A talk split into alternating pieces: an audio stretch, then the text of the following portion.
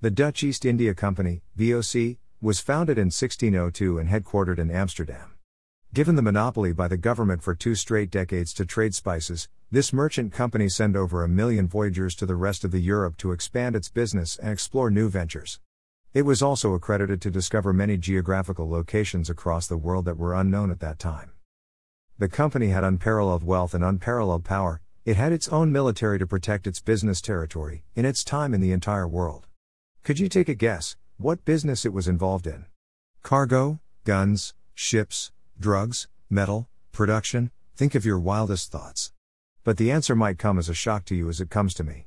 The VOC was selling tulips and they were printing money through this business.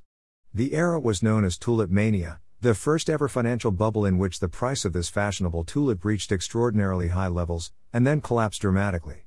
Like any other financial bubble, demand of tulips was so high that people were willing to pay any amount, until they realized it was not worth it, and then the falling price.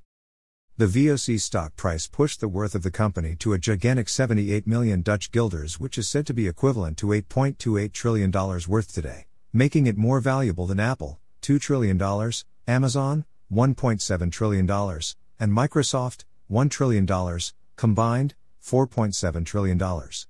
However, there was another article I came across which claims that those 78 million Dutch guilders to be equivalent to $1 billion that was calculated by International Institute for Social History, IISH, in Amsterdam in which authoritative economic historians uses a large series of consumer goods price data. Now the question is which claim is true. I'm not an expert to comment on this because the individuals and the institutions that have calculated these numbers are far from expert.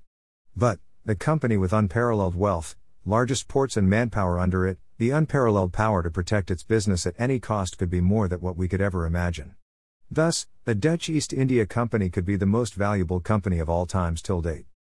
Tell me in the comments what do you think of this?